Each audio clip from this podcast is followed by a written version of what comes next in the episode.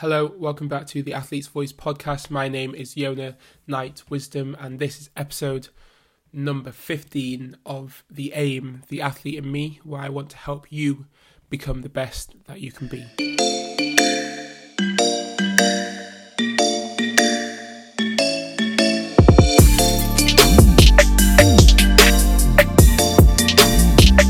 trying to do something a little bit different with this episode of the podcast, trying to be a bit more proper in the way that I record and basically speak through my points because I remember so often I would lose track of my thoughts and forget the original point that I was on. So, what I've tried to do is make some notes essentially. And I, I wanted to avoid this before because I wanted to just speak from the heart, and I wanted everything to just come from me in the moment when I listened back to whatever point it was that I made. But I definitely found myself losing my train of thought. So to help, to kind of help keep it, I thought it'd be useful to make some notes based on the voice note I recorded, and I can kind of then freestyle and ad lib from those notes. But hopefully I then stay on track a little bit more and the whole delivery of the episode comes across significantly better. So let's see how we get on, and we'll start with the first voice note. I feel like I've just about finally gotten over the fact that I always had to try and prove myself every time I came back to Leeds. Last week I was in Leeds for one week of training with my, I guess, old Leeds teammates. It's always difficult and unusual when I go back down because ever since I left Leeds and ever since I moved up to Edinburgh, I always wanted to show that the change that I made was the right decision and that I progressed by moving to Edinburgh. So anytime I would go back down to train with the guys, I would always be trying really hard to make sure that my entries were perfect and that my optionals were good and I made my dives easily and I would do them well and train them well. But what would often happen is the opposite and I'd try really hard and nothing would go right and I'd make little mistakes and do some bad entries and, you know, make really bad errors on my optionals and that would kind of compound the feeling that I had to try and prove myself more the next time. So it was just this cycle that kept on almost feeling stronger and stronger in terms of the negative of trying too hard. I think that was because just before I left, I almost felt that I wasn't good enough to be in that squad, which was ridiculous because I was good enough for the past however many years that I'd been there. I had been to the Olympics. I was working on pushing myself with these new dives that were a challenge for me. But at the time, because all the people that were around me in terms of the three meter springboard divers, Jack, Dan, Anthony, were so good at these dives already, I still felt like I was playing catch 'em and I still felt that I wasn't doing these dives well enough to be in that squad. And quite often we'd be kind of put on the same sessions, so we do the same dives in the session, but we just do whatever variation of that direction. So for front, I would always be only doing four three and a half pike, whereas the rest of them would be doing four four and a half, and on back I'd be doing back two and a half pike. The rest of them would be doing back three and a half, and because of that, I always felt like I wasn't good enough, and also the old culture of kind of getting ripped and you know almost ridiculed any anytime he did a bad dive. It didn't feel beneficial anymore at that point. There was a time where it felt great, you know, I felt that that's what I needed. Anytime I made a little mistake, you get laughed at or you you know, people make fun of you. And that pushed me to minimize the mistakes and execute the dives that I was doing at that time better and better and better. But the difference was those dives that I was doing, I was super, super, super comfortable on Whereas post 2016, the dives that I was trying to do I was a bit more scared of and I wasn't as comfortable of, and they certainly weren't going as well. So anytime I would make a mistake on them, I'd always be super worried that the rest of them would look down on me and almost be making fun of me, which wasn't a great feeling. So after leaving Leeds and going to Edinburgh, I wanted to make sure that every time I came back, I was showing that little bit more quality, that little bit more improvement, which I definitely did. And it's come to the point now where I finally can go back and I feel comfortable. I feel like I fit in because I can execute some of the dives. Not all the time, but I can execute some of the dives just as well or better than Jack, than Dan, than Anthony. But it's taken two Olympic Games, a Pan Am silver medal, two World 1 metre finals, two Grand Prix medals, a new personal best, and also finally competing the forward four and a half for me to feel this way, which is tough. And I didn't like that that's how Leeds made me feel because that was my home, that was where I was comfortable for so many years. I didn't like that. But I'm now glad that I feel so much more comfortable when I go down there. I feel like I can be a bit more of myself and I enjoy the trips a little bit more. I feel like there's a lot less pressure on me when I go down there. But I had to ride that out and looking back on it, I could say in hindsight, yeah, there was no need to feel that way. But at the time, I felt that I had to feel that way. I felt that that's what I needed to do to get through those training sessions back home in Leeds so I can't argue with what I felt back then. But maybe it can teach me about certain ways and certain things that I need to ignore or act upon or do differently in the future when I find myself in a similar situation. Because no doubt at some point I will find myself in a similar situation. Could be in a completely different world, a completely different context, but the lessons that I've learned from that period of time where I felt uncomfortable being back home in Leeds to now how I feel when I go down there and I feel a lot better. I can learn from that in the future. Okay, moving on to the second point.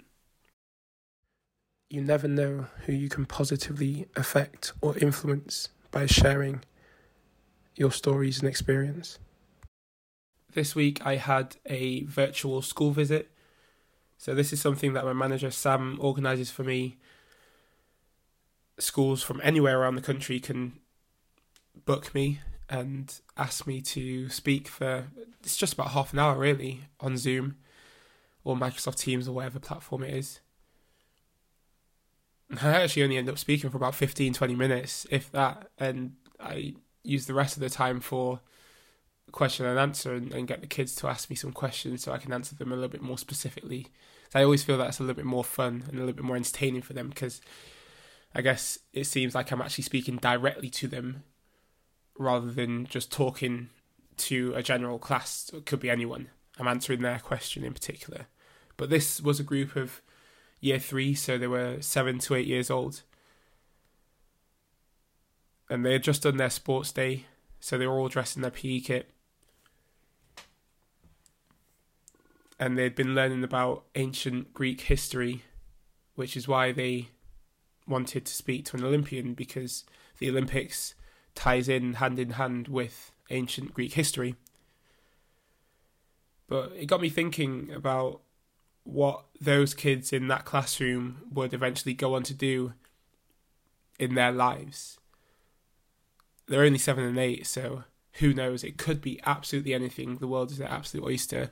There are going to be so many opportunities for all of them in the future. But it made me think is one of those kids in that room going to go on to be a future Olympian? And could my story and my experiences that I just shared with them in that very brief period of time, just 15, 20 minutes, or even answering their question, would that be something that sparked them to go on and do something extraordinary in sport? And I asked the question of one of the groups. I think I spoke to two groups. I don't think I asked both group the same question, but I said, which of you do sport and what's your favorite sport? And you know people put their hands up. And I asked them what they'd like to do at the Olympics and you know there was athletics and swimming and one kid even said fencing which I thought was quite rogue. But for them to hear from an actual Olympian and if they have those Olympic dreams then why not I was exactly the same when I was younger albeit I had found diving and then I'd watch diving on the TV at the Olympic Games. It wasn't someone speaking to me that inspired me about the Olympics, it was me watching it on TV. But that was the spark that I needed. And you could say at that age, anytime I spoke about it to the people that I was around, I, I don't know what I said about it. But they would have thought, what's, nah, this kid's not going to make it to the Olympics because who makes it to the Olympics? Like we don't know people that make it to the Olympics. But it was just that spark that I needed. That's all I needed to push me to make it to the Olympic Games. Similarly, in school, I do remember a couple of speakers very, very vaguely. I remember one time Paul Robinson, who was the goalkeeper from Leeds United at the time, coming in and speaking to us or getting to meet him or something like that. And on another occasion, it was the TV weatherman from Look North. I can't remember what his name. I think it was Paul something. I can't remember. He was the weatherman for a long time. I definitely watched him a number of times on Look North. But it's funny that I remember those two people as key people that spoke to me or a group when I was at school. I don't remember what their message was. I don't remember what they said just like these seven to eight year old kids that I spoke to, they won't remember what I said. And I spoke about some pretty deep things. I spoke about the Olympic values, which are excellence, friendship, and respect. And I spoke about how those values have affected my life. And even though I've not necessarily known them, just by aiming for the Olympics, those have been very key values in my diving career. But these kids probably won't remember that. It'll be very tough for them to remember what I said they might remember it for a week or something, but it's in that small period of time that it sparks something and slightly changes their direction in life and slightly changes the things that they do. And then it becomes so autonomous that they don't remember what Yona Knight Wisdom said to them a year ago or two years ago. Just like there's no chance I can remember what Paul Robinson or this TV weatherman, I can't remember the weatherman's name, what they said to me, but what they said must have changed the decisions I made and the direction that I took in life that's guided me to this point now. Just like watching the Olympics on TV for me changed the direction that I took with the way that I approached diving because I always approached diving saying, thinking, believing that I was going to make it to the Olympics. So the key point is you never know who you might influence because you never know what someone's going to go on to but you can definitely, definitely, definitely help to alter their direction in life to something maybe more positive or more prosperous. prosperous. That is such that's such a word that my dad would use. Prosperous. I don't use that word. Anyway, um, moving on to the next point. From now until Commonwealths, my main focus is body management. I'm definitely feeling the effects of the last 78 days. I'm just going off my daily posting, and that's what day I'm on because I can't remember exactly what day it was that I did my first event. But it's been an intense, intense block of time, and my body is definitely starting to feel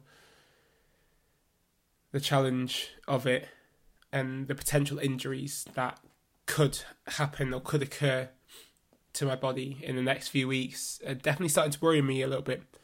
My back has been quite sore, mainly my lower back, uh, this week as a whole.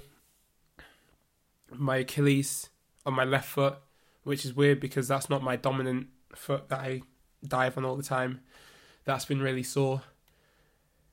Still been strong enough to dive on, but it's been quite painful. And to make that particular one even worse, I saw Alexis Jandard from France. He came to stay with me just a few months ago. And I saw him injure his Achilles in training, just out of the blue, completely out of the blue.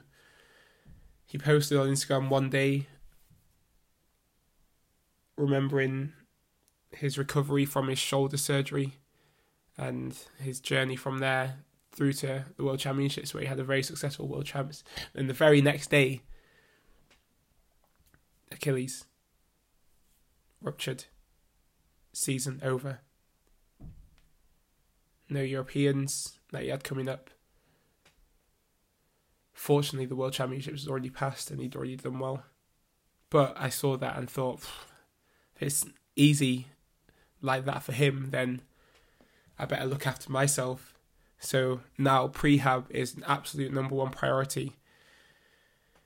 And it's something that I'm so, so bad at. It's so annoying. I'm so bad at it on a consistent basis. I do it until the body part feels better, and then as soon as that body part feels better, I stop doing the prehab. Then eventually it starts hurting again, but the pain is even stronger because I've not looked after it. So, as a consequence, I'm starting to feel these pains and injuries and sorenesses.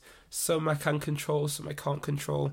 My back I couldn't really control, and I've been doing a really good job of actually controlling that by focusing on stabilizing every everything in my kind of like lower ab area.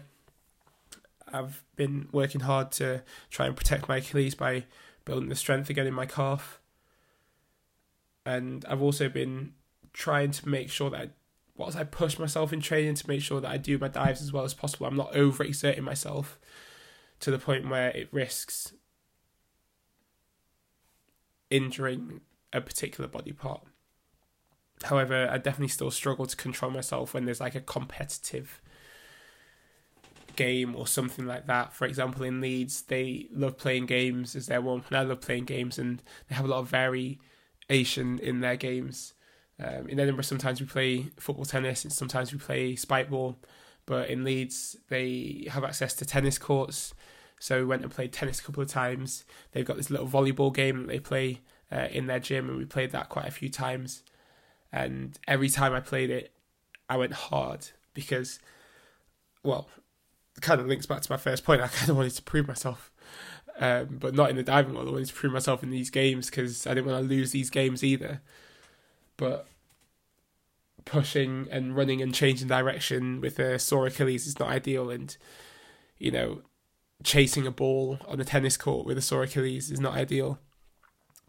And trying to do all this dynamic movement with a sore back is also not ideal. But I just couldn't control myself because I wanted to do well in those games. But, you know,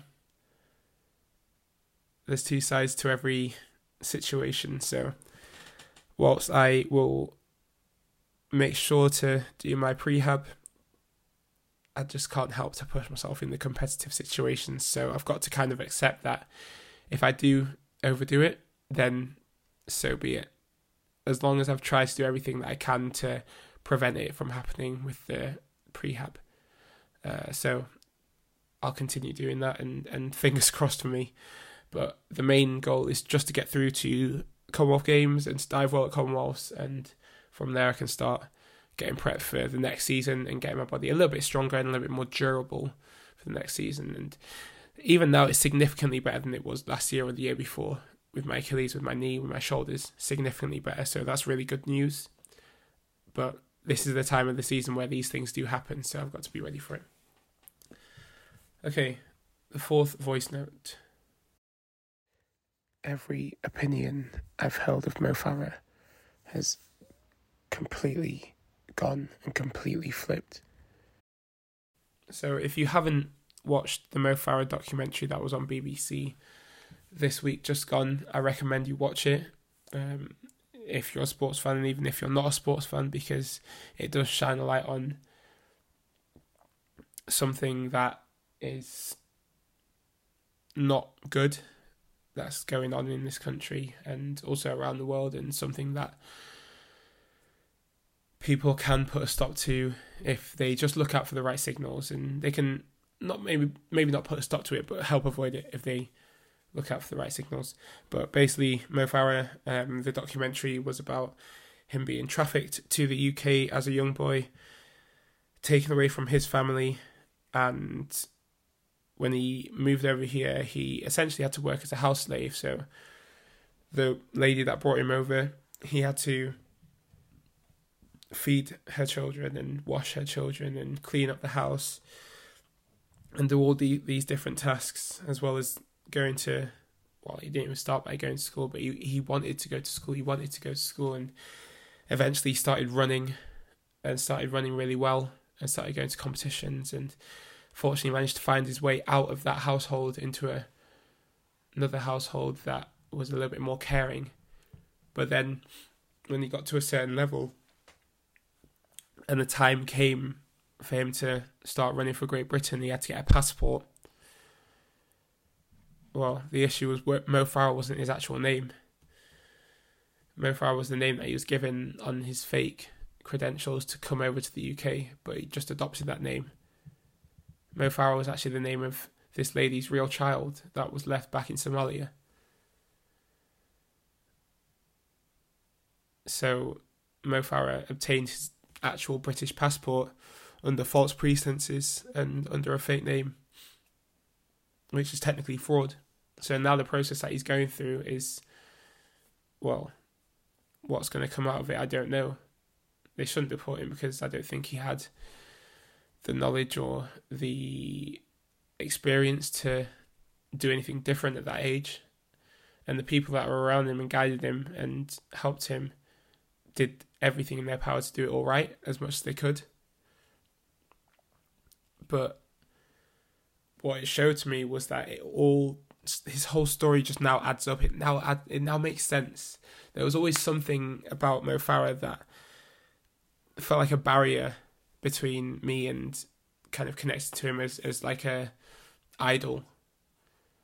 Even though he kind of ticked all the boxes, you know, he was this black track and field athlete, and he had clearly been through some adversity. Well, even more adversity than we realized, but the way that he put it and the story that he told growing up and the one that he stuck to, it was still a story of adversity, having to come from Somalia at a very young age. The real story is, is much deeper, but there was always something that I felt was holding him back from my admiration essentially the way that I just admired Usain Bolt and other athletes. They felt so open, whereas there was something really closed off about Mo Farah. And I always said I didn't really like him, to be honest. I felt like he was a little bit, I don't know, I don't really know what the word was to describe him. I wouldn't say like arrogant or anything like that because he was quite quiet and he was pretty graceful in the way that he conducted himself. But I don't know. There was there was just something about him that put me off essentially. But now, after hearing his story and putting the dots together, I have nothing but respect because could you imagine having to go through that at such a young age in a strange country where you knew no one? And the reasons why you thought you were initially coming over were completely different to the true reasons.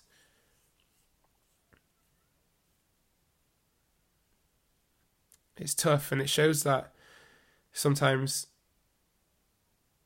there's so much adversity that spurs on some of the best, most elite athletes in the world. I imagine for him, for Mo Farah, the running almost felt like an escape. And the striving for success in his running would have felt like him, you know, getting one over on the people that did him wrong in early life and, you know, getting as far away from that lifestyle as possible. So that just motivated him to run and run and run and faster and faster and win all these medals and everything. At the end of the day, that deep inside him, that feeling of himself as a kid deep inside him, must have been the reason for his ridiculous, insane drive for success. And you often see that in the most elite of athletes. There's something really deep inside them, something really hidden that, you wouldn't want to go through as a normal person, yet it's the thing that drives them towards this success and makes them these idols and role models and these figures that people aspire to be like. Where if you were given the option to experience what they experienced at a young age, you definitely wouldn't want to experience that. For example, Simone Biles, her mum suffered from substance abuse to the point where she couldn't care for her. So Simone had to be cared for by her grandparents. Mike Tyson was bullied heavily, badly as a kid, so he learned how to fight, defend himself, and basically beat up his bullies. And that defense turned into one of the greatest fighters of all time. But you wouldn't want to go through that level of bullying, that level of neglect, I guess it would have felt like for Simone. I know that I wouldn't. If I got told, okay, you've got to go through this in order to win an Olympic gold medal, for me, like my life, the way it's been, I would much rather that than any medal and any success. I'd rather the happiness that I've felt throughout my life with the relationships, friendships that I've had. This links to the post traumatic growth theory that I've written about in my introduction to my ebook, which is soon, soon ready. It's definitely going to be ready by the 1st of August, by the way. Definitely going to be ready. But post traumatic growth is a stage beyond thriving. So, thriving is when this is all under resilience, by the way, but thriving is when a person returns to pre stress levels of functioning whilst also acquiring new skills, knowledge, confidence, or improved social relationships. But post traumatic growth is a stage beyond thriving where the person develops an increased appreciation of life, closer, intimate relationships, a greater sense of personal strength, finding new opportunities, and increased spiritual development. And in some of the most elite athletes, the most successful athletes, you definitely see some of those traits that lead them to more success, especially the greater sense of personal strength. They go through an extremely traumatic period or experience, and it causes them to develop in a way that someone who hasn't been through that just simply can't develop. And that is often the reason for their success. So it's very interesting looking at the Mo Farah story now, now that I know all the context, now that I understand the context, and thinking back to his performances and thinking back to when he got his family out on the track and that emotion that he felt with his family, it now it just, for me it just adds up, and I now look at him with nothing but respect and admiration. It's funny how quickly it's flipped. Literally, there was a point in the documentary where it just completely switched the way that I felt about him. Completely different. Okay, moving on to the final voice note. Seems like FINA are bringing all the changes, apparently freshening up the circuit from next season. Kind of liking in FINA at the moment, what they're doing, they're trying to switch things up and do things differently. For example, with the World Championships, splitting the prelim into two separate heats. Such a great move so much more they can do, but what a great place to start. There's also been a vote to change the name of FINA. One of the options was World Aquatics, kind of following in the footsteps of World Rugby and World Athletics in that kind of name change, which is a positive step. Shows that they're really trying to do something different and broaden the interest of this in the sport. But this idea that they've got going on is essentially merging the World Series and the Grand Prix. So there'll be no more World Series essentially, which would mean I'll never actually get to do a World Series, but it means that I would actually qualify for this event because the way that the qualification works for this new event, which they're planning to start next year, I don't know if I'm supposed to be saying this by the way, because Jack was on a meeting about it where it was just being discussed and it's been decided, but they haven't got the name of it. They haven't ironed out all the details. It hasn't been made official yet, but this is just between you and me, right? So to qualify for this new event, if you finish in the top eight at the World Championships in Budapest, for example, you automatically qualify through to the semi final of this upcoming event, whatever the name is going to be.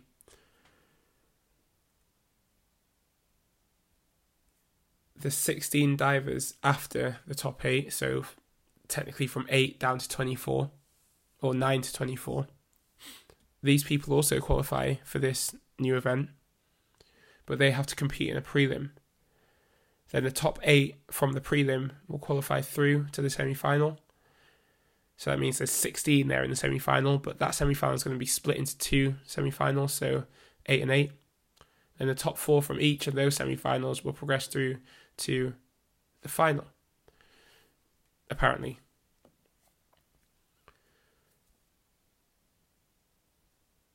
So there's going to be something in terms of the way it's ranked so that each semi final is evenly weighted and everything, but there's now going to be prize money to the top eight at each individual leg and no more overall prize money rather than prize money. I think it was for just the medalists actually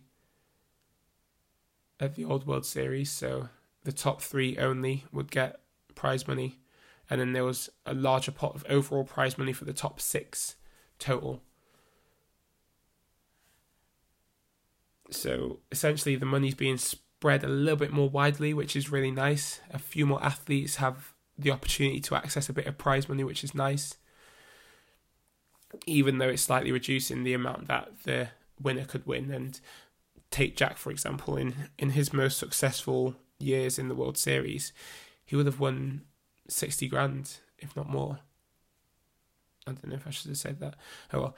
Um, he'd win that amount of money. So for him, you know, this is a quite a large reduction on the prize money that he could potentially win, but it will help to grow the sport as a whole and help to reduce the gap between the top and the bottom because more athletes will get to experience these competitions with the best athletes in the world and more athletes can earn money which will allow them to train more professionally every single day.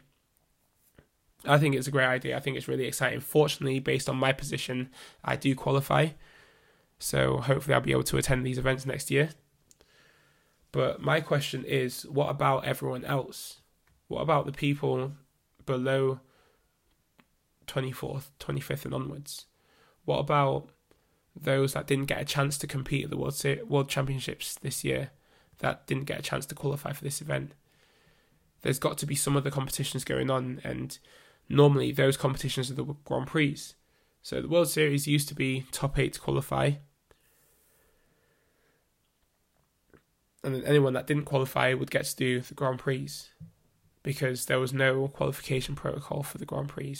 However, if there were no Grand Prix, what events does everyone else do? Does that mean countries are going to be expected or required to put on events, invitationals, or whatever else? to allow competitions for the people. And it's not just 25 onwards, it's the third, fourth, fifth divers in each particular event for each different country because at this event, whatever they call it, it's still only going to be two divers per country. If we look at Great Britain, for example, you say the ones that were at World Championships, Jack and Jordan, they get to compete. What about James? What about Dan? What about Ross? What about Anthony if he wants to do individual? What do they do if there's no Grand Prix? Because yes, normally the two divers, say Jack and Jordan again, finish in the top eight and they qualify for World Series. They go to the World Series.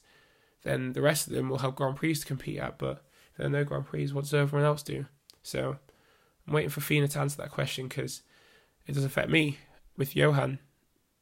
Johan wasn't able to compete at the World Championships, so even though it might have been difficult for him to finish in the top 24 anyway, we might have had a chance to finish in the top 8 for Synchro and get a chance to compete at this new event in Synchro. But if there's no Grand Prix and if I do these events, what does he do next year? So I'm waiting for Fina to answer that question. Um, but hopefully we get some information soon because there's a lot that they need to tell us that they have not told us yet about qualification for the Olympics and the World Championships in 2023 and World Championships in 2024 and World Cup in 2024. There's a lot that we need to find out from FINA, but at least they're taking some steps to try and make our sport a little bit more exciting and a little bit more balanced competitively, let's say. But that's all. I think that'll do for this episode. I think that wraps up everything that I wanted to talk about. Definitely preferred it speaking from notes. Wow, it made it a lot easier to stay on track, and I felt like I made some much better points. And also, I'd watched a video about presentation and public speaking, so I was trying to implement a few of the strategies that I learned on that video. I think I've got to watch it again to learn some more, but hopefully, it came across better. The main thing I was trying to do was utilize my pausing so that I didn't use um and and as much, which I think I did. So let me know. But in the meantime, have a great week. I'm up in Edinburgh for one week only. I'm training with, well, multiple different coaches throughout the week. Multiple coaches. Wow, there's, there's a lot going on. But um, yeah, one week and then down to Birmingham for Commonwealth Games, which is a whole other story. So I'll get into that when the time comes. But thank you very much in the meantime for listening. Have a great week. Make sure you stay hydrated during this high temperature period of time. What do they call it? Heat wave. That's what I was looking for. And enjoy your week. Take care. Bye. If you've made it to this point, much respect from me to you. We are almost done. Before you go, be sure to leave a rating and a comment. Give my Athletes Voice social accounts a like or a follow. I'll be back with more stories and more conversations soon, so stay tuned.